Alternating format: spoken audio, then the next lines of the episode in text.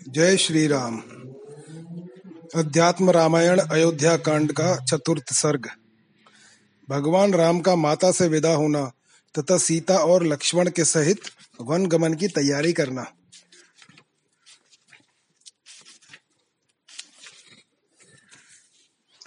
श्री महादेव उवाच। ततः सुमित्रा दृष्टवैनं रामम राज्ञीं स संभ्रमा। कौसल्यां बोधयामास रामो अयं समुपस्थितः। श्रुत्रवैव रामनामैषा बहिर्दृष्टिप्रवाहिता रामं दृष्ट्वा विशालाक्ष मालिङ्ग्याङ्के न्यवेशयत्। मूर्धन्यवघ्राय पस्पर्शगात्रं नीलोत्पलच्छवि भुङ्क्ष्वपुत्रेति च प्राह मिष्टमन्नं क्षुधार्तितः। रामः प्राह न मे मातर्भोजनावसरः कृतः दण्डकागमने शीघ्रं मम कालो अद्य निश्चितः। कैकेयीवरदानेन सत्यसन्धः पिता मम। भरताय ददौ राज्यं ममाप्यारण्यमुत्तमम्। चतुर्दशसमास्तत्र ह्युषित्वा मुनिवेशध्रक। आगमिष्ये पुनः शीघ्रं न चिन्तां कर्तुम् अर्हसि। तच्छ्रुत्वा सहसोद्विग्ना मूर्छिता पुनरुत्थिता। आह रामं सुखदुःखार्ता दुःखसागरसम्प्लुता यदि रामं वनं सत्यम यासि चेन्नय मामपि, तद्विहीना क्षणार्ध वा जीवितं धारये कथम्। यथा गौर गौर्बालकं वत्सं त्यक्त्वा तिष्ठेन्न कुत्रचित्, तथैव त्वां न शक्नोमि त्यक्तुं प्राणात् प्रियम सुतम। श्री महादेव जी बोले हे पार्वती, तब महारानी सुमित्रा ने राम को देखकर संभ्रम पूर्वक महारानी कौशल्या को चेत कराकर बताया कि राम खड़े हुए हैं। राम का नाम सुनते ही उनकी बहिर्दृष्टि हुई और उन्होंने विशाल नयन राम को देख गले लगाकर गोद में बैठा लिया तथा उनका सिर सूंघकर उनके नील कमल सदृश श्याम शरीर पर हाथ फेरा और कहा, बेटा, भूख लगी होगी, कुछ मिष्ठान्न खा लो। राम जी बोले, माता, मुझे भोजन करने का समय नहीं है, क्योंकि आज मेरे लिए यह समय शीघ्र ही दंड कारण्य जाने के लिए निश्चित किया गया है। मेरे सत्य प्रतिज्ञ पिताजी ने माता केकई को वर देकर भरत को राज्य और मुझे अति उत्तम वनवास दिया है। वहाँ मुनि वेश से चौदह वर्ष रहकर मैं शीघ्र ही लौट आऊँगा। आप किसी प्रकार की चिंता न करें।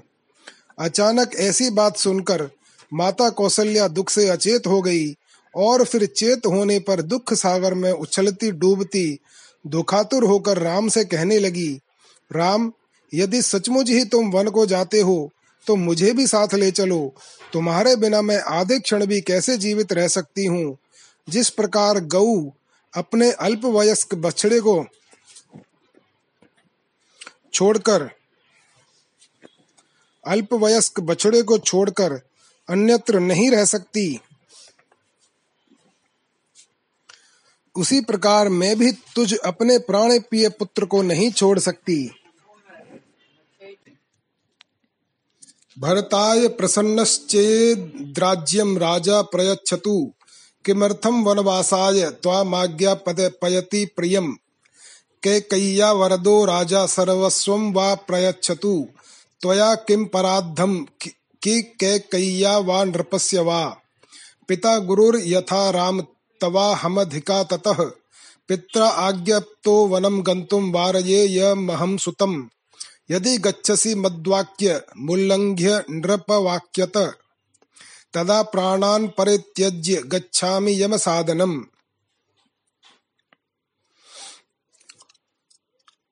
यदि राजा भरत से प्रसन्न हैं तो उन्हें राज्य भले ही दे दें परंतु तुझ प्रिय पुत्र को वनवास की आज्ञा क्यों देते हैं? कैकेयी को वर देकर चाहे महाराज अपना सर्वस्व दे डालें, इसमें कोई आपत्ति नहीं। किंतु तुमने राजा अथवा कैकेयी का क्या बिगाड़ा है? हे राम, जिस प्रकार पिता तुम्हारे गुरु हैं, उसी प्रकार मैं भी तो उनसे अधिक तुम्हारी गुरु हूँ। यदि पिता ने तुमसे वर जाने को, वन जाने को कहा है तो मैं तुम्हें रोकती हूँ। यदि मेरे वाक्य का उल्लंघन कर तुम राजा की आज्ञा से वन को चले जाओगे तो मैं अपना प्राण छोड़कर यमपुरी को चली जाऊँगी। लक्ष्मणो अपि ततः श्रुत्वा कौसल्या वचनम रुषा। उवाच राघवं वीक्ष्य दहन्निव जगत्त्रयम्। उन्मत्तं भ्रान्तमनसं कैकैवशवर्तिनं बद्ध्वा निहन्मि भरतं तद्बन्धून् मातुलानपि। अद्य पश्यन्तु मे शौर्यं लोकान् प्रदहतः पुरा। राम त्वमभिषेकाय कुरु यत्न मरिन्दम्। धनुष्पाणिरहं तत्र निहन्यां विघ्नकारिणः। इति ब्रुवन्तं सौमित्र रघुनंदन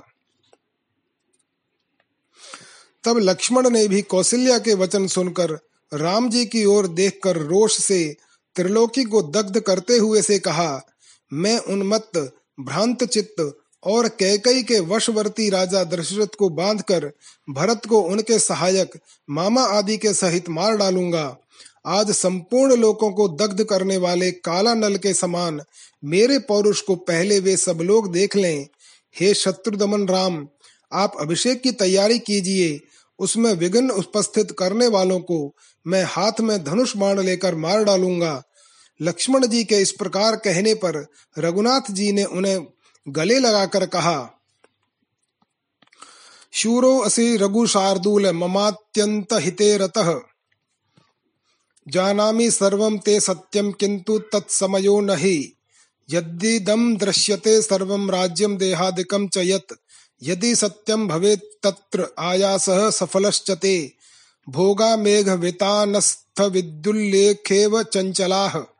भोगा मेघवितानस्थविद्युल्लेखेव चञ्चलाः आयुरप्यग्निसन्तप्तलोहस्थजलबिन्दुवत् यथा व्या, व्यालगलस्थोऽपि भेको दंशानपेक्षते तथा कालाहिनाग्रस्तो लोको भोगान शाश्वतान। करोतु दुखेन हि कर्म तंत्रम शरीर भोगार्थ महर्निशम नरः।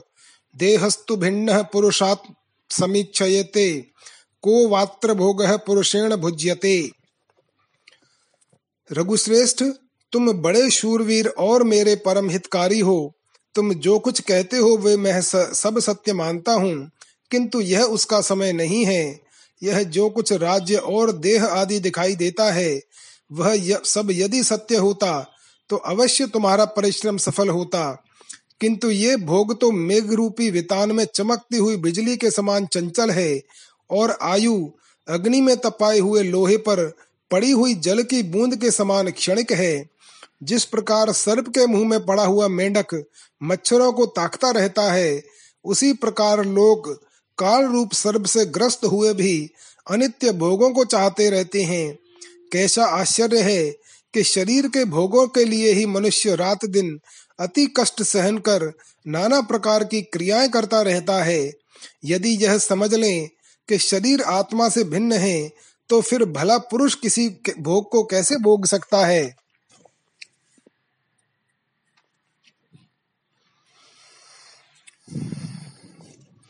पितृमात्र सुत भ्रातृ दार बंधवादि संगम प्रपायामिव जंतूनाम नद्याम काष्ठौ घवच्चलः छायेव लक्ष्मीश्चपला प्रतीता तारुण्यमम्बूर मे वद ध्रुवं च स्वप्नोपमं स्त्रीसुख मायुरल्पं तथापि जन्तोरभिमान एषः। स्वप्न सदृशी सदा। रोगादिसङ्कुला गंधर्व नगर प्रख्या मूढ़स्ता मनुवर्तते। आयुष्यम क्षीयते यस्मादादित्यस्य गतागतैः। दृष्टवाण्येषां जरा मृत्यु कथचिन्नैव बुध्यते। स एव दिवसः सैव रात्रिरित्येव मूढधीः भोगाननुपतत्येव कालवेगं न पश्यति। प्रतिक्षणं क्षरत्ये तदा यु रामघटाम्बुवत् सपत्ना एव रौ गो घाह शरीरम प्रहरन्त्यहो पिता, माता, पुत्र, भाई, स्त्री और बंधु बांधवों का संयोग, प्याऊ पर एकत्रित हुए जीवों अथवा नदी प्रवाह से इकट्ठी हुई लकड़ी के समान चंचल है, यह निस्संदेह दिखाई पड़ता है कि लक्ष्मी छाया के समान चंचल, यौवन जल तरंग के समान अनित्य है, स्त्री सुख स्वप्न के समान मिथ्या, और आयु अत्यंत अल्प है, तथापि प्राणियों का इनमें कितना अभिमान है। यह संसार सदा रोग आदि संकुल तथा स्वप्न और गंधर्व नगर के समान मिथ्या है। मूढ़ जन ही इसको सत्य मानकर इसका अनुकरण करते हैं। नित्य सूर्य के उदय और अस्त होने से आयु क्षीण हो रही है। तथा नित्य ही दूसरों की वृद्धावस्था और मृत्यु होती देखी जाती है तो भी मूड पुरुष को किसी प्रकार चेत नहीं होता। नित्य प्रति उसी प्रकार दिन और रात होते रहते हैं। किंतु मूढ़मती पुरुष भोगों के पीछे ही दौड़ता है, काल की गति को नहीं देखता। कच्चे घड़े में भरे हुए जल के समान आयु प्रतिक्षण क्षीण हो रही है और रोग समूह शत्रुओं के समान शरीर को नष्ट करते हैं।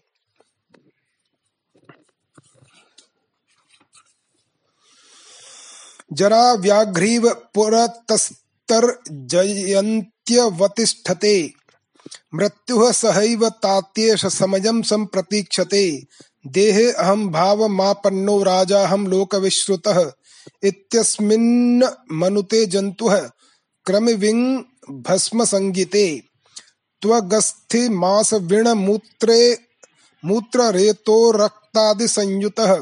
विकारी परिमाणी च देह आत्मा कथम वद? यमास्थाय भवान लोकम दग्धुमिच्छति लक्ष्मण। देहाभिमानिनः सर्वे दोषाः प्रादुर्भवन्ति हि। देहो अहमिति या बुद्धिर्विद्या सा प्रकीर्तिता। नाहम देहश्चिदात्मेति बुद्धिर्विद्येति भरण्यते। अविद्या संसृतेर हेतुर्विद्या तस्या निवर्तिका। तस्माद्यत्नः सदा कार्यो विद्याभ्यासे मुमुक्षुभिः। काम क्रोधादयस्तत्र शत्रवः शत्रुसूदन। वृद्धावस्था सिंगिनी के समान डराती हुई सामने खड़ी है और यह मृत्यु भी उसके साथ ही चलती हुई अंत समय की प्रतीक्षा कर रही है, किंतु देह में अहम भावना करने वाला जीव इस क्रमी विष्ठा और भस्म रूप शरीर को ही मैं लोक प्रसिद्ध राजा हूँ ऐसा मानता है। हे लक्ष्मण, तुम कुछ सोचकर बताओ कि जिसके आश्रय से तुम संसार को दग्ध करना चाहते हो, वह त्वचा, अस्थि, मांस, विष्ठा, मूत्र, शुक्र और रुधिर आदि से बना हुआ विकारी और परिणामी देह आत्मा किस प्रकार हो सकता है? हे भाई, इस देहाभिमान से युक्त पुरुष में ही संपूर्ण दोष प्रकट हुआ करते हैं। मैं देह हूँ इस बुद्धि का नाम ही अविद्या है। और मैं देह नहीं, चेतन आत्मा हूँ। इसी को विद्या कहते हैं। अविद्या जन्म, मरण रूप, संसार की कारण है। और विद्या उसको निवृत्त करने वाली है। अतः मोक्ष कामियों को सदा विद्योपार्जन का प्रयत्न करना चाहिए। हे शत्रु दमन काम क्रोध आदि इस साधन में विघ्न करने वाले शत्रु हैं।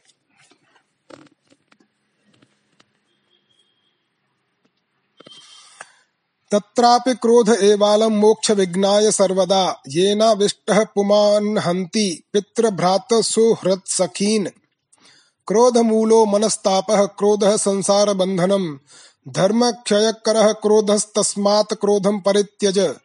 क्रोध एष महान शत्रुस्तृष्णा वैतरणी नदी। संतोषो नंदन वनम शांतिरेव हि कामधुक। तस्माच्छान्तिं भजस्वाद्य शत्रुरेवं भवेन्नते देहेन्द्रिय मन प्राण बुद्धयादिभ्यो विलक्षण। आत्मा शुद्ध स्वयं ज्योति रविकारी निराकृति। यावद्देहेन्द्रिय प्राणैः भिन्नत्वं नात्मनो विदुः। तावत् संसार दुःखौघैः पीडयन्ते मृत्यु संयुताः तस्मात् त्वं सर्वदा भिन्नमात्मानं हृदि भावय। बुद्धयादिभ्यो बहिः सर्वमनुवर्तस्व माखिदः भुंजन प्रारब्धम खिलम सुखम व दुखम वा। उनमें भी मोक्ष में विघ्न उपस्थित करने के लिए तो एकमात्र क्रोध ही पर्याप्त है, जिसका आवेश होने से पुरुष, पिता, माता, सुहृद और बंधुओं का भी वध कर डालता है।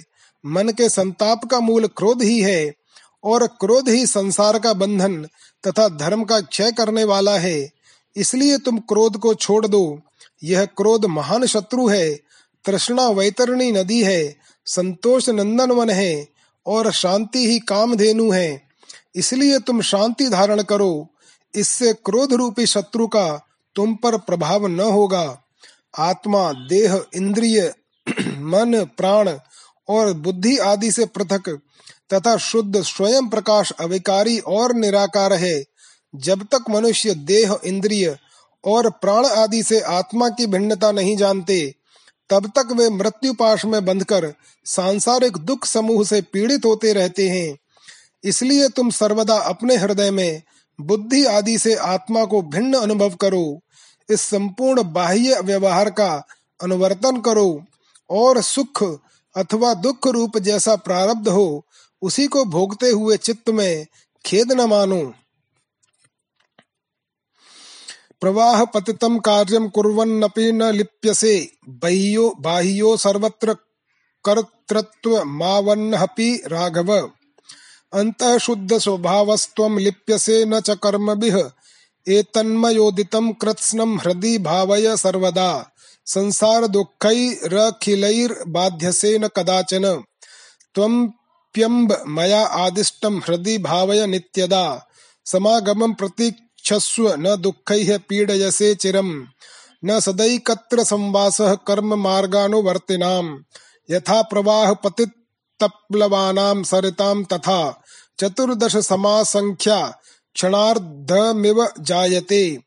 अनुमन्यस्व माम मम्ब दुःखम संत्यज्य दूरतः। एवं चेतत सुख संवासो भविष्यति वने मम। हे रघुपुत्र, बाहर से इंद्रिय आदि द्वारा कर्तृत्व प्रकट करते हुए जो कार्य प्रारब्धवश उपस्थित हो, उसे करते रहने से भी तुम बंधन में नहीं पड़ोगे। भीतर से राग देश रहित और शुद्ध स्वभाव रहने के कारण तुम कर्मों में लिप्त न होगे। मेरे इस संपूर्ण कथन पर तुम सर्वदा अपने हृदय में विचार करो। ऐसा करने से तुम संपूर्ण सांसारिक दुखों से कभी बाधित न होगे। हे मातः तुम भी मेरे इस कथन पर नित्य विचार करना और मेरे फिर मिलने की प्रतीक्षा करती रहना। तुम्हें अधिक काल दुख न होगा। कर्म बंधन में बंधे हुए जीवों का सदा एक ही साथ रहना सहना नहीं हुआ करता। जैसे नदी के प्रवाह में पड़कर बहती हुई डोंगियाँ सदा साथ साथ ही नहीं चलती। माता, यह चौदह वर्ष की अवधि आधे क्षण के समान बीत जाएगी। आप अब दुख को दूर करके हमें वन जाने की अनुमति दीजिए। आपके ऐसा करने से मैं वन में सुख पूर्वक रह सकूँगा। इत्युक्त्वा दण्डवन्मातुः पादयोरपतच्चिरम् उत्थाप्याङ्के समावेश्य आशीर्भिरभ्यनन्दयत्। सर्वे देवाः स विष्णु शिवादयः। रक्षन्तु त्वां सदा यान्तं निद्रया युतम् इति प्रस्थापयामास समालिङ्ग्य पुनः पुनः। लक्ष्मणोऽपि तदा रामं नत्वा हर्षाश्रु गद्गदः आह राम ममान्तः स्थः। संशयो अयम त्वया हृतः। यास्यामि पृष्ठतो राम सेवां कर्तुं तदा दिश। अनुग्रहीष्व माम राम नो चेत प्राणांस्त्यज्याम्यहम् तथेति राघवो अप्याह लक्ष्मणम याहे माचिरम। ऐसा कह श्री रामचंद्र जी, बहुत देर तक दंड के समान माता के चरणों में पड़े रहे। तदनंतर माता ने उन्हें उठाकर गोद में बैठा लिया और आशीर्वाद देकर उनकी प्रशंसा की। वे बोली, तुम्हारे चलते, बैठते अथवा सोते समय गंधर्वों सहित ब्रह्मा, विष्णु और शिव आदि संपूर्ण देवगण तुम्हारी सर्वदा रक्षा करें। इस प्रकार बारंबार हृदय से लगाकर माता ने राम को विदा किया। तब लक्ष्मण जी ने भी राम से आँखों में आनंद आश्रु भरकर गदगद वाणी से कहा, हे राम, आपने मेरा आंतरिक संदेह दूर कर दिया। अब मैं आपकी सेवा करने के लिए आपके पीछे पीछे चलूँगा। आप इसके लिए आज्ञा दीजिए। हे प्रभु, आप मुझ पर कृपा कीजिए, नहीं तो मैं प्राण छोड़ दूँगा। तब रघुनाथ जी ने भी लक्ष्मण से कहा, बहुत अच्छा चलो देरी न करो। प्रतस्थे ताम समाधातुम गतः सीता पतिर्विभुः आगतम पतिमालोक्य सीता सुस्मित भाषिणी। स्वर्ण पात्रस्थ सलिलैः पादौ प्रक्षाल्य भक्तितः। पप्रच्छ पतिमालोक्य देव किम सेनया विना। आगतो असि गतः कुत्र श्वेत छत्रम च ते कुतः। वादित्राणि न वाद्यन्ते किरीटादि विवर्जितः। सामंत राज सहितः संभ्रमान्ना गतो असि किम? इति स्म सीतया पृष्टो रामः सस्मितं ब्रवीत्। राज्ञा में दंडकारण्ये राज्यम दत्तम शुभे अखिलम। अतस्तत्पालनार्थाय शीघ्रं यास्यामि भामिनी। अद्यैव यास्यामि वनं त्वं। तुष्वशुसमीपगा शुश्रूषां कुरु मे मातुर्न मिथ्यावादिनो वयम्। इति ब्रुवन्तं श्रीरामं सीता भीता ब्रवीद्वचः। किमर्थं वनराज्यं ते पित्रा दत्तं महात्मना? तदनंतर सीतापति भगवान राम सीता जी को समझाने के लिए चले और अपने महल में पहुँचे। तब मंद मुस्कान पूर्वक बोलने वाली श्री सीता जी ने पति देव को आते देख एक सुवर्ण पात्र में जल लेकर भक्ति पूर्वक उनके चरण धोए और स्वामी की ओर देखते हुए पूछा, देव, इस समय सेना के बिना आप ही, बिना ही आप कैसे आए हैं? आप प्रातः काल कहाँ गए थे? आपका श्वेत छत्र कहाँ है? बाजों का बजना क्यों बंद हो गया है? और आप किरीट आदि राजोचित आभूषणों से रहित क्यों हैं? आप मंत्री और राजाओं के सहित बड़े ठाठ बाट से क्यों नहीं आए? सीता जी के इस प्रकार पूछने पर श्री रामचंद्र जी ने मुस्कुराकर कहा, हे शुभे, पिताजी ने मुझे दंड कारण्य का संपूर्ण राज्य दिया है। अतः हे भामिनी, मैं शीघ्र ही उसका पालन करने के लिए वहाँ जाऊँगा। मैं आज ही वन को जाऊँगा। तुम अपनी सास के पास जाकर उनकी सेवा शुश्रूषा में रहो। मैं झूठ नहीं बोलता। रामचंद्र जी के इस प्रकार कहने पर सीता जी ने भयभीत होकर कहा, आपके महात्मा पिताजी ने आपको वन का राज्य क्यों दिया है? तामाह राम के कई राजा प्रीतो वरम ददौ। भरताय ददौ राज्यम वनवासम ममा नघे। चतुर्दश समास्तत्र वासो में किल याचितः। तया देव्या ददौ राजा सत्यवादी दया परः अतः शीघ्रं गमिष्यामि, मा विघ्नं कुरु भामिनी। श्रुवा तद्राम वचनं जानकी प्रीति संयुता। अहम अहमग्रे गमिष्यामि, वनं पश्चात्त्वमेष्यसि। इत्याह माम विना गंतुम तव राघव नोचितम। तब तब रामचंद्र जी ने उनसे कहा, हे अनगे, महाराज ने प्रसन्नता पूर्वक कैकई को वर देकर भरत को राज्य और मुझे वनवास दिया है। देवी कैकई ने मेरे लिए चौदह वर्ष तक वन में रहना मांगा था तो सत्यवादी दयालु महाराज ने देना स्वीकार कर लिया है। अतः हे भामिनी, मैं शीघ्र ही वहाँ जाऊँगा। तुम इसमें किसी प्रकार का विघ्न खड़ा न करना। रामचंद्र जी के ऐसे वचन सुनकर सीता जी ने प्रसन्नता पूर्वक कहा, पहले मैं उनको जाऊँगी, उसके पीछे आप आना। हे राघव, मुझे छोड़कर आपको वन में जाना उचित नहीं है। तामाह राघव प्रीत स्वय प्रियाँ प्रियवादिनी। कथम वनम ताम नेश्ये अहम बहु व्याघ्र मृगाकुलम राक्षसा घोर रूपाश्च सन्ति मानुष भोजिनः सिंह व्याघ्र वराहाश्च संचरन्ति समन्ततः। कटव कटवम्लफलमूलानि भोजनार्थं सुमध्यमे।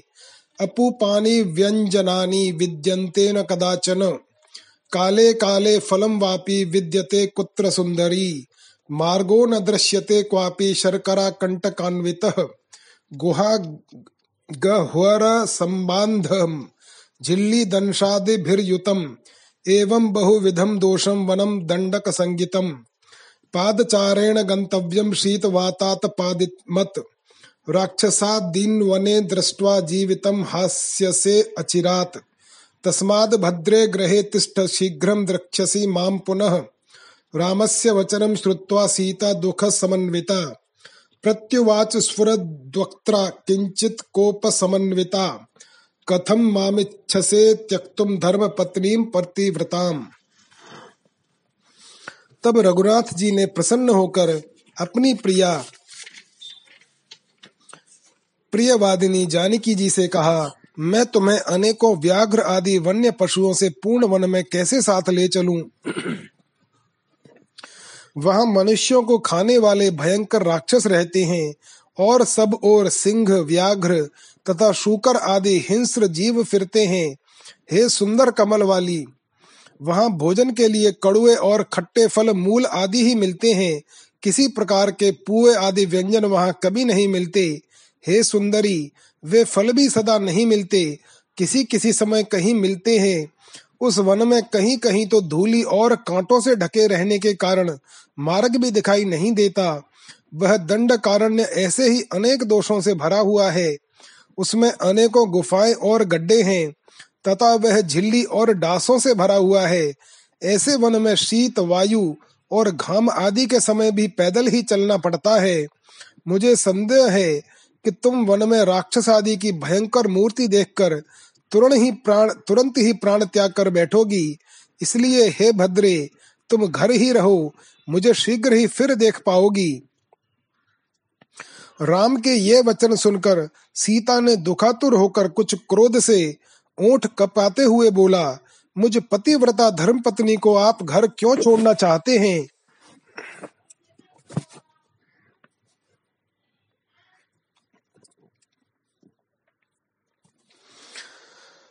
त्वदन्या मदोषां माम धर्मज्ञो असि दया परः। त्वत्समीपे स्थिताम राम, को वा माम धर्ष ये द्वने फलमूलादिकं यद्यत्त्व भुक्तावशेषितम् तदेवामृततुल्यं मे तेन तुष्टा रमाम्यहम्। त्वया सह चरन्त्या मे कुशाः, काशाश्च कण्टकाः। पुष्पास्तरणतुल्या मे भविष्यन्ति न संशयः। अहं त्वा क्लेशये नैव भवेयं कार्यसाधिनी। बाल्ये माँ वीक्ष्य कश्चिद्वै ज्योतिः शास्त्रविशारदः। प्राह ते विपिने वासः पत्या सह भविष्यति। सत्यवादी द्विजो भूयाद गमिष्यामि त्वया सह। अन्यत् किञ्चित् प्रवक्ष्यामि श्रुत्वा माँ नय काननम्। रामायणानि बहुशः श्रुतानि बहुभिर्ध्वजैः सीतां विना वनं रामो, गतः किं कुत्र चिद्वद अतस्त्वया गमिष्यामि सर्वथा त्वत्सहायिनी। यदि गच्छसि माँ त्यक्त्वा प्राणांस्त्यक्ष्यामि ते अग्रतः, इति तम निश्चयं ज्ञात्वा सीताया रघुनन्दनः।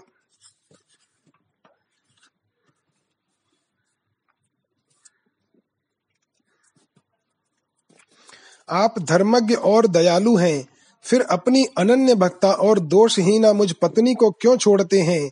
हे राम वन में भी आपके पास रहते हुए मेरा कोई क्या बिगाड़ सकता है? जो भी फल मूल आदि आपके खाने से बचेंगे, वे ही मेरे लिए अमृत के समान होंगे। उनसे संतुष्ट होकर मैं आनंद पूर्वक रहूँगी। इसमें कोई संदेह नहीं कि आपके साथ विचरते हुए मेरे लिए कुश, काश और कंटक आदि भी फूलों के बिछौनों के समान होंगे। मैं आपको किसी प्रकार का कष्ट न दूँगी, बल्कि आपके कार्य में सहायिका होंगी। बाल्यावस्था में एक ज्योतिष शास्त्र विशारद महात्मा ने मुझे देखकर कहा था कि तू अपने पति के साथ वन में रहेगी, उन ब्राह्मण महोदय का वाक्य सत्य हो, मैं अवश्य आपके साथ वन में चलूँगी। एक और बात कहती हूँ, उसे सुनकर आप मुझे वन को ले चलिए।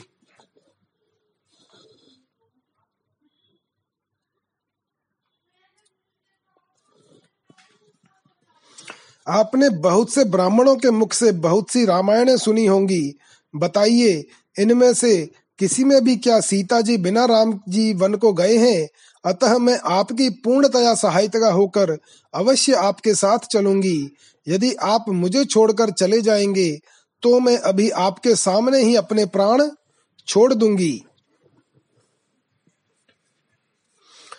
अब्रवीद्येवि गच्छ त्वं वनम शीघ्र मया सह। अरुन्धत्यै प्रयच्छाशु हारणाभरणानि च। ब्राह्मणेभ्यो धनं सर्वं दत्त्वा गच्छामहे वनम्। इत्युक्त्वा लक्ष्मणेनाशु द्विजानाहूय भक्तितः।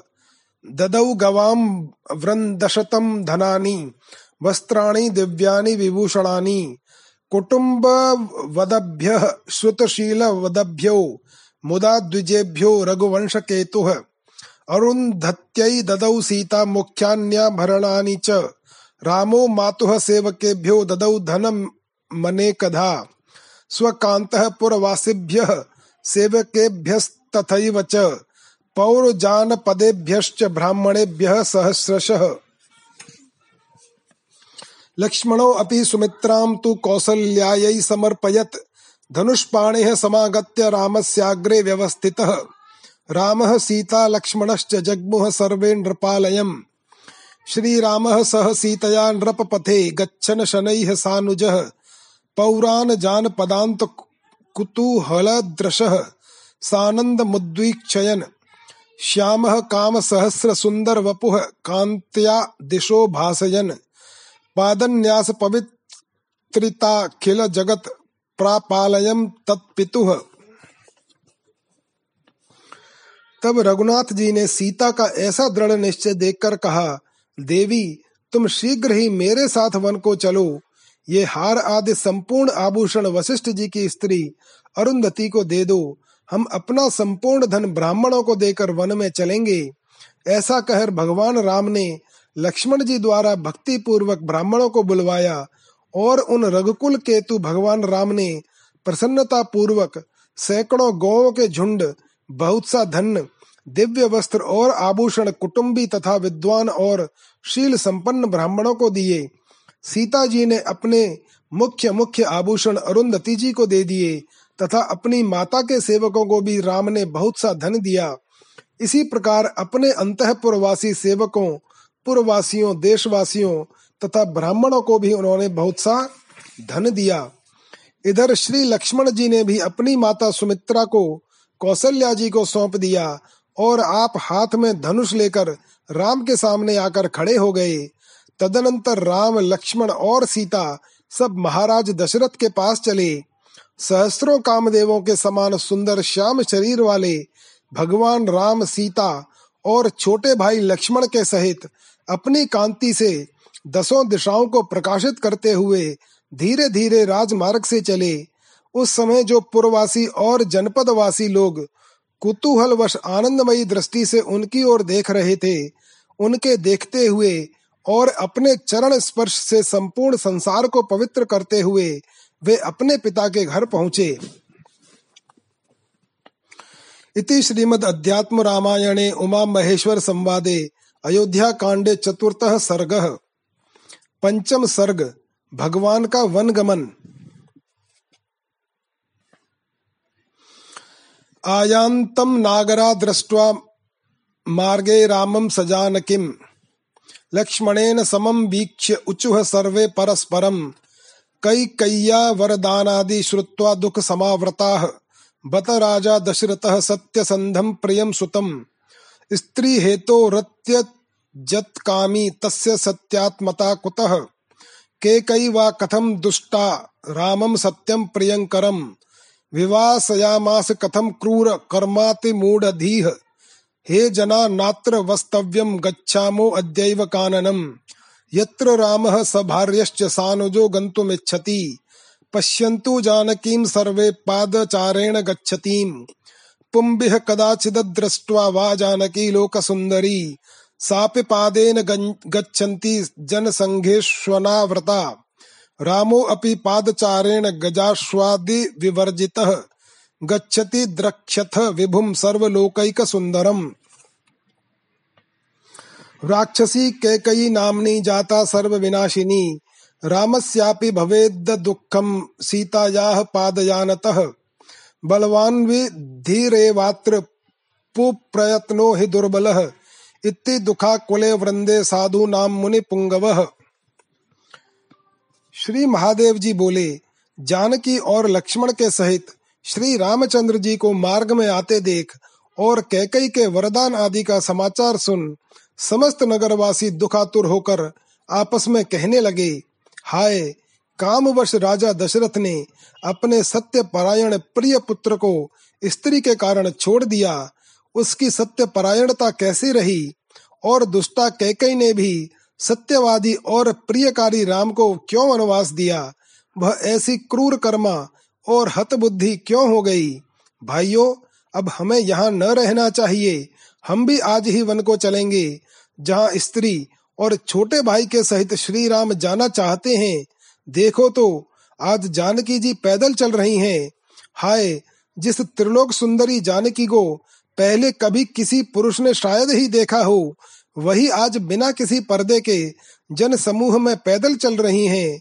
भाइयों इन सर्वलौकिक सुंदर भगवान राम की ओर भी देखो। ये भी आज अप, बिना हाथी घोड़े के पैदल ही जा रहे हैं। यह कैकई नाम की राक्षसी सबका नाश करने के लिए उत्पन्न हुई है। भाई इन सीता जी के पैदल चलने से राम जी को भी तो बड़ा दुख होता होगा। किंतु किया क्या जाए? इसमें देव ही प्रबल है। पुरुष का प्रयत्न सर्वथा असमर्थ है।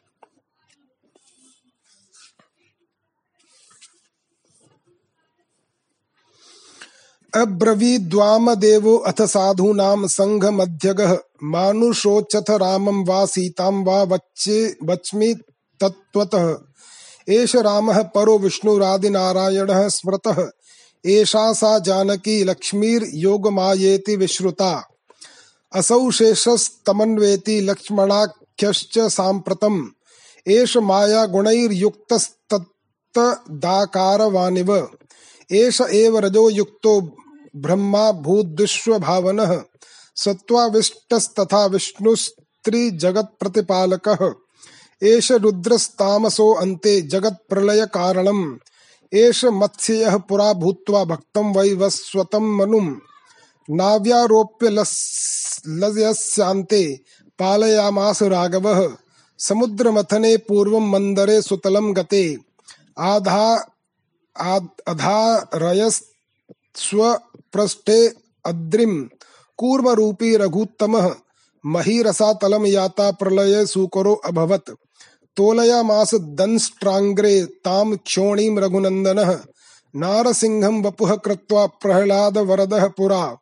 त्रैलोक्यकण्टकं रक्षः पाटयामास तन्नखैः पुत्रो राज्यं हृतं दृष्ट्वा हयादित्या याचितः पुरा। वामनत्वमुपगम्य याच्या चाहरत् पुनः। दुष्टक्षत्रियभूभारनिवृत्त्यै भार्गवो अभवत्। स एव जगतां नाथ इदानीं रामतां गतः। रावण रावणादीनि राक्षांसि कोटिशो निहनिष्यति। मानुषेणैव मरणं तस्य दृष्टं दुरात्मनः। राज्ञा दशरथेनापि तपसा राधितो हरिः।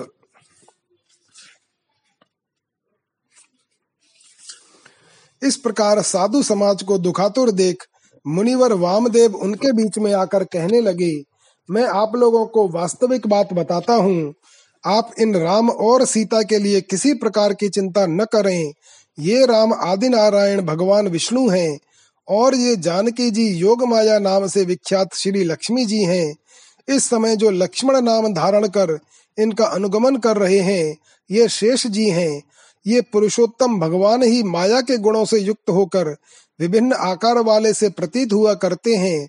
रजोगुण से युक्त होकर ये ही विश्व रचयिता ब्रह्मा जी हुए हैं और सत्व गुण विशिष्ट होने पर ये ही त्रिलोक रक्षक भगवान विष्णु होते हैं।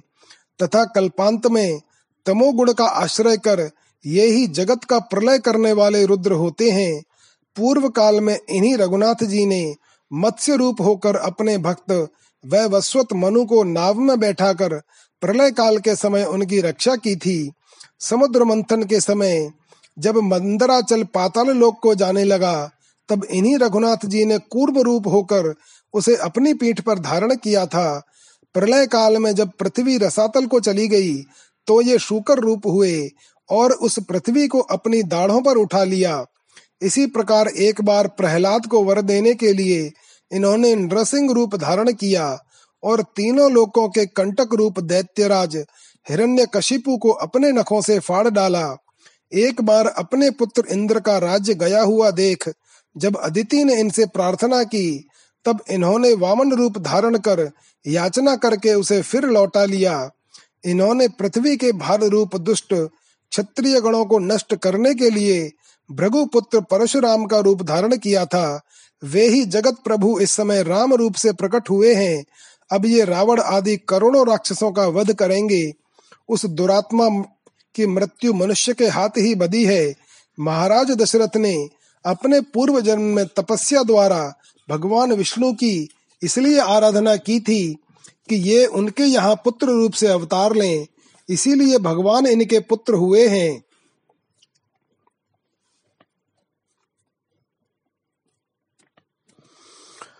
पुत्रत्वाकाङ्क्षया विष्णोस्तदा पुत्रो अभवद्धरिः स एव विष्णुः श्रीरामो रावणादिवधाय हि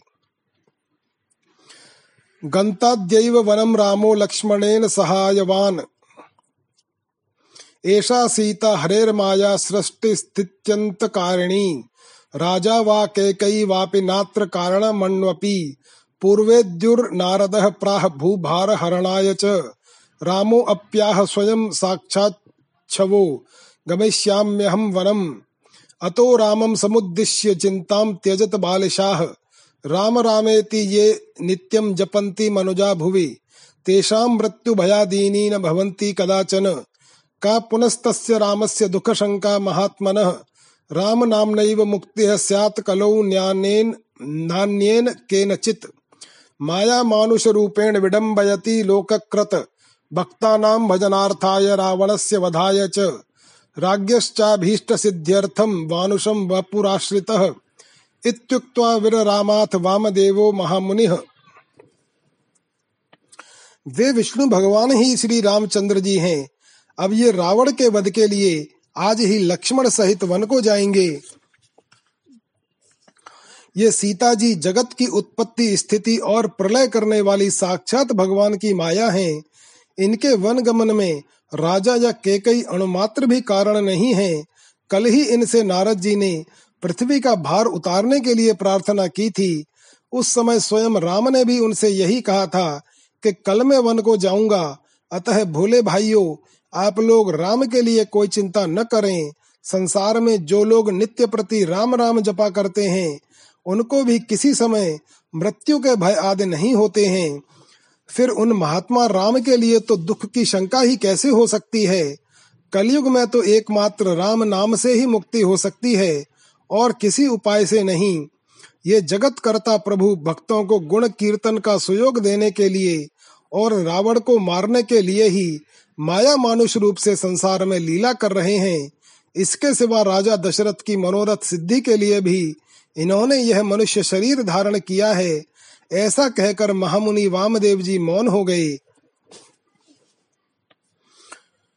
श्रुत्वा ते अपि द्विजाः सर्वे रामं ज्ञात्वा हरिं विभुं जुहुर्हृत्य संशय ग्रंथिम राम में वान्व चिंतयन य इदम नित्यम रहस्यम राम सीतयोः तस्य रामे दृढ़ा भक्तिर भवेद्विज्ञान पूर्विका रहस्यम गोपनीयम वो यूयम वै राघव प्रियाः इत्युक्ता प्रेय विप्रस्ते अपि रामं परम विदुः। ततो रामः समाविश्य पितृगेहं वारितः, सानुजः सीतया गत्वा केकयीमिदं ब्रवीत् आगताः स्मो वयं मातस्त्रयस्ते सम्मतं वनम्। गन्तुं कृतध्यः शीघ्रमाज्ञापयतु नः पिता। यह सुन वहाँ एकत्रित हुए सब द्विज गणों ने भी भगवान राम को सर्वव्यापक श्री विष्णु भगवान जाना और वे अपने हृदय का संशय छोड़कर श्री रामचंद्र जी का ही स्मरण करने लगे। जो पुरुष नित्य प्रति राम और सीता के इस रहस्य का मनन करेगा, उन उसकी भगवान राम में विज्ञान के सहायत दृढ़ भक्ति हो जाएगी। आप सब लोग राम के परम प्रिय हैं। अतः इस रहस्य को सदा गुप्त रखें। ऐसा कह विप्रवर वामदेव जी वहाँ से चले गए और पुरजनों ने भी जाना कि राम परमात्मा हैं। तदनंतर राम जी ने बिना किसी रोक टोक के पिता के महल में प्रवेश किया और लक्ष्मण तथा सीता के सहित वह पहुंचकर कैकेयी से कहा माता जी आपके कथनानुसार हम तीनों वन जाने के लिए तैयार होकर आ गए हैं। अब शीघ्र ही पिताजी हमें आज्ञा दें। इत्युक्ता सहसोत्थाय चीराणि प्रददौ स्वयं। रामाय लक्ष्मणायाथ सीतायै च पृथक् पृथक्। रामस्तु वस्त्राण्युत्सृज्य पर्यधात्। लक्ष्मणो अपि तथा चक्रे सीता तन्न विजानति। हस्ते गृहीत्वा रामस्य लज्जया मुखमैक्षत रामो गृहीत्वा तच्चीरमंशुके पर्यवेष्टयत्। तददृष्ट्वा रुरुदुः सर्वे राजदाराः समन्ततः। वसिष्ठस्तु तदा कर्णरुदितं भर्त्सयन् रुषा केकेयीं प्राह दुर्वृत्ते, राम एव त्वया व्रतः। वनवासाय दुष्टे त्वं सीतायै किं प्रयच्छसि। यदि रामं समन्वेति सीता भक्तया पतिव्रता, दिव्यांबरधरा नित्यं सर्वाभरणभूषिता। रमयत्वनिशं रामं मन दुःख निवारिणी राजा दशरथो अप्याह सुमंत्रम रथ मानय राम के ऐसा कहने पर कैकई ने सहसा उठकर स्वयं ही राम, लक्ष्मण और सीता को अलग अलग वलकल वस्त्र दिए तब रामचंद्र जी ने अपने राजोचित वस्त्रों को उतारकर वनवासियों के से वस्त्र धारण किए। लक्ष्मण जी ने भी ऐसा ही किया, किंतु सीता जी उन्हें पहनना नहीं जानती थी। अतः उन वस्त्रों को हाथ में लेकर वे लज्जा पूर्वक राम जी की ओर देखने लगी। तब रामचंद्र जी ने उस चीर को लेकर सीता जी के वस्त्रों पर ही लपेट दिया। यह देखकर रनिवास की सभी स्त्रियाँ रोने लगी। तब वशिष्ठ जी ने उनके रोने का शब्द सुनकर क्रोधित हो कैकेयी को डांटते हुए कहा, अई दुष्शीले तूने तो केवल राम के वर जाने का ही वर मांगा है न। फिर तू सीता को भी वन के वस्त्र कैसे देती है? यदि पतिव्रता सीता भक्तिवश राम के साथ जाना चाहती है तो वह समस्त आभूषणों से विभूषित और दिव्य वस्त्र धारण किए हुए ही जाए, तथा नित्य प्रति राम के वनवास दुख को दूर करती हुई उनको आनंदित करे। रथमारुह्य गच्छन्तु वनम वनचर प्रियाः इत्युक्त्वा राममालोक्य सीतां चैव सलक्षणम्। सलक्ष्मणम् दुःखान्निपतितो भूमौ रुरो दाश्रुपरिप्लुतः आरुरोह रथम सीता शीघ्रं रामस्य पश्यतः। रामः प्रदक्षिणं कृत्वा पितरं रथमारुहत। लक्ष्मणः खड्गयुगलं धनुस्तूणीयुगं तथा। गृहीत्वा रथमारुह्य नोदयामास सारथिम्। तिष्ठ तिष्ठ सुमन्त्रेति राजा दशरथो अब्रवीत्। गच्छ गच्छेति रामेण नोदितो अचो दयद्रथम्। रामे दूरं गते राजा मूर्छितः प्रापतद्भुवि। पौरास्तु बालवृद्धाश्च वृद्धा ब्राह्मण सत्तमाः तिष्ठ तिष्ठेति रामेति क्रोशंतो रथमन्वयुः। तब महाराज दशरथ ने सुमंत्र से कहा, सुमंत्र, तुम रथ ले आओ। वनवासियों के प्रिय ये राम आदि रथ पर चढ़कर ही वन को जाएँगे। ऐसा कह वे सीता और लक्ष्मण के सहित राम को देखकर दुख से पृथ्वी पर गिर पड़े और आँखों में आँसू भरकर रोने लगे। तब राम जी के देखते देखते शीघ्र ही सीता जी रथ पर चढ़ी। फिर रामचंद्र जी की, फिर रामचंद्र जी पिता की परिक्रमा कर रथारूढ़ हुए। और उनके पीछे दो खड्ग तथा दो धनुष और तरकश लेकर लक्ष्मण जी सवार हुए और सारथी से रख हाँकने को कहा। तब राजा दशरथ कहने लगे, सुमंत्र, ठहरो ठहरो। किंतु रामचंद्र जी ने चलो चलो कहकर शीघ्रता करने को कहा।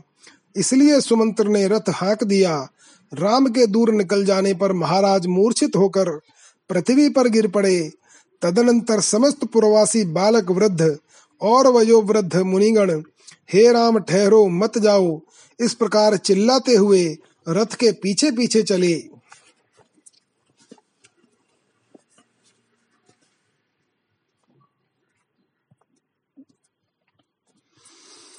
राजा रुदित्वा सुचिरं माम नयन्तु गृहं प्रति कौसल्याया राम मातुरित्याह परिचारकान्। किंचित कालम भवेत् तत्र जीवनम दुखितस्य मे। अत ऊर्ध्वं न जीवामि, चरम रामं विना कृतः। ततो गृहं प्रविश्यैव कौसल्यायाः पपातः। मूर्छितश्च चिराद बुद्ध्वा तूष्णीमेवावतस्थिवान्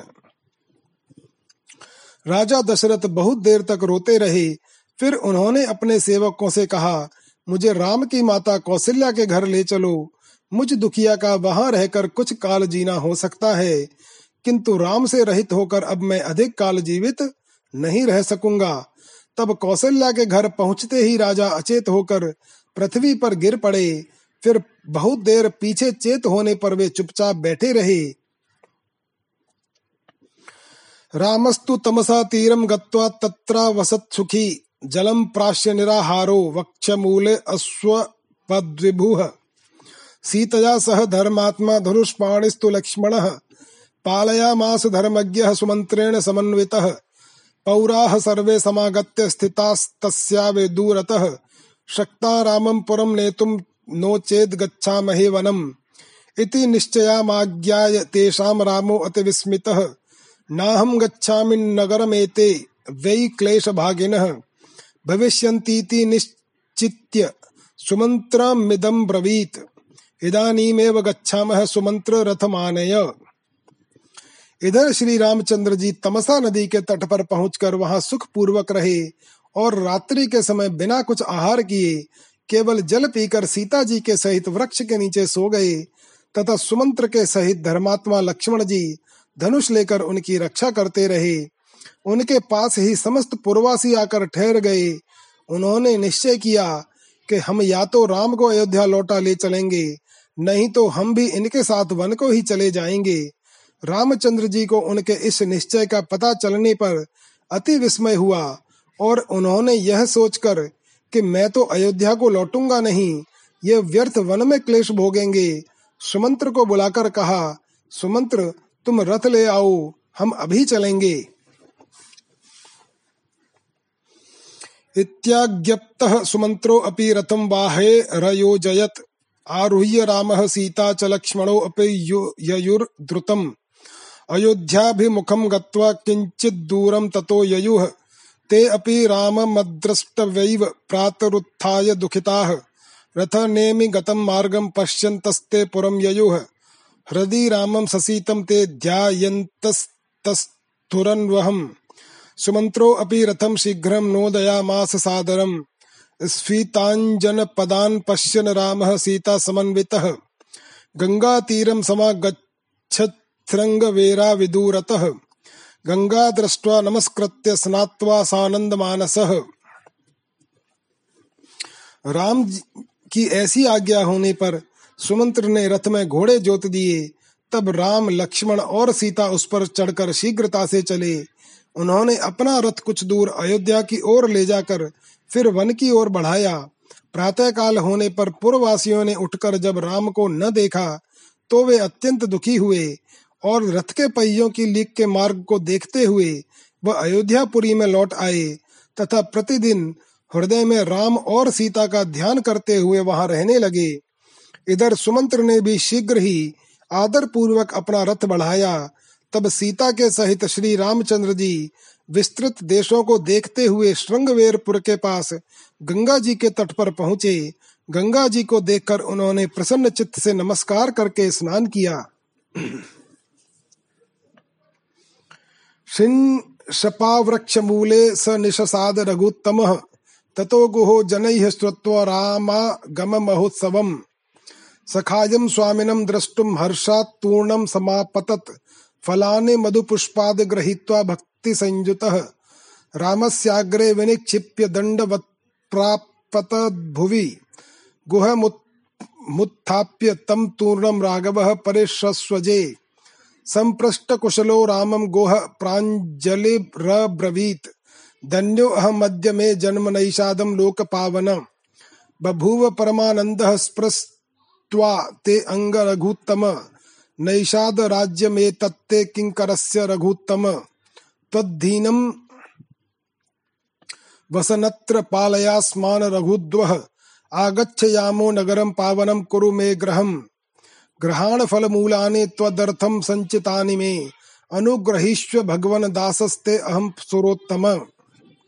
और फिर रघुश्रेष्ठ राम जी सिंशपा यानी सीसम के वृक्ष की छाया में बैठे। इसी समय निषाद राज गोह ने लोगों के मुख से राम जी के आने का मंगल समाचार सुना। यह सुनते ही वह तुरंत अपने एकमात्र सखा और स्वामी श्री रघुनाथ जी को देखने के लिए प्रसन्न चित्त से भक्ति पूर्वक फल, शहद और पुष्प आदि लेकर वहाँ आया और वह भेंट की सामग्री राम जी के आगे डालकर दंड के समान पृथ्वी पर गिर पड़ा। तब श्री रघुनाथ जी ने उसे तुरंत ही उठाकर गले लगा लिया। तदुपरांत राम जी के कुशल पूछने पर गुह ने हाथ जोड़कर कहा, हे लोक पावन, में धन्य हूँ।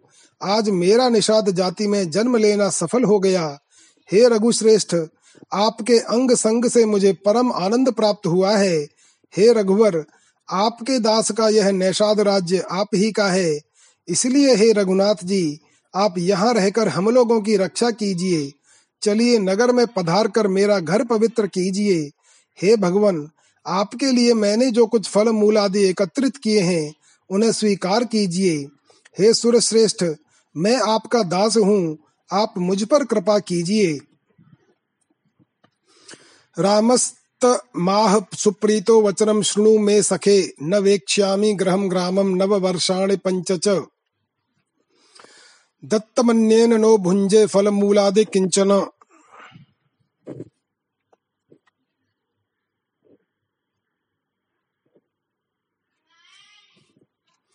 राज्यम ममई तत्ते सर्वम तुम सखा मे अतिवल्लभ। बट क्षीरम समान जटा मुकुट मादरात बबंद लक्ष्मणे नाथ सहितो रघुनंदन जलमात्रम तु संप्राश्य सीतया सह राघव। आस्त्रतम कुश पर्णाद्य शयनम लक्ष्मणेन ही। उवास तत्र नगर प्रासादाग्रे यथा पुरा। सुश्वाप तत्र वैदेहिया पर्यंक इवे संस्कृते। ततो अविदूरे परिगृह्य चापम स बाण तूणीर धनु स लक्ष्मण। रक्ष रामम परितो विपश्यन गुहेन सार्धम स शरासनेन। तब रामचंद्र जी ने अति प्रसन्न होकर उससे कहा, मित्र, सुनो, मैं चौदह वर्ष तक किसी के घर या गाँव में नहीं जा सकता और न किसी और के दिए हुए फल मूल आदि ही खा सकता हूँ।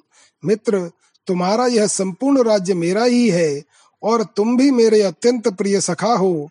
तदनंतर रघुनाथ जी ने वट का दूध मंगाकर लक्ष्मण के सहित भली भात, भली प्रकार संवार कर जटाजूट बांधे लक्ष्मण जी ने कुश और पत्तों की एक शैया बना दी। उसी पर केवल जल पीकर सीता के सहित श्री रघुनाथ जी विराजमान हुए और पहले जिस प्रकार अयोध्यापुरी के महल में जनक नंदिनी के सहित सुसज्जित पलंग पर पौड़ते थे, उसी प्रकार सो गए। उनके पास ही धनुष बाण और तरकश लिए हुए श्री लक्ष्मण जी धनुषधारी गुह के सहित धनुष चढ़ाकर इधर उधर देखते हुए श्री रामचंद्र जी की रखवाली करने लगे। इति श्रीमद् अध्यात्म रामायणे उमा महेश्वर संवादे अयोध्या कांडे पंचम सर्ग। जय श्री राम।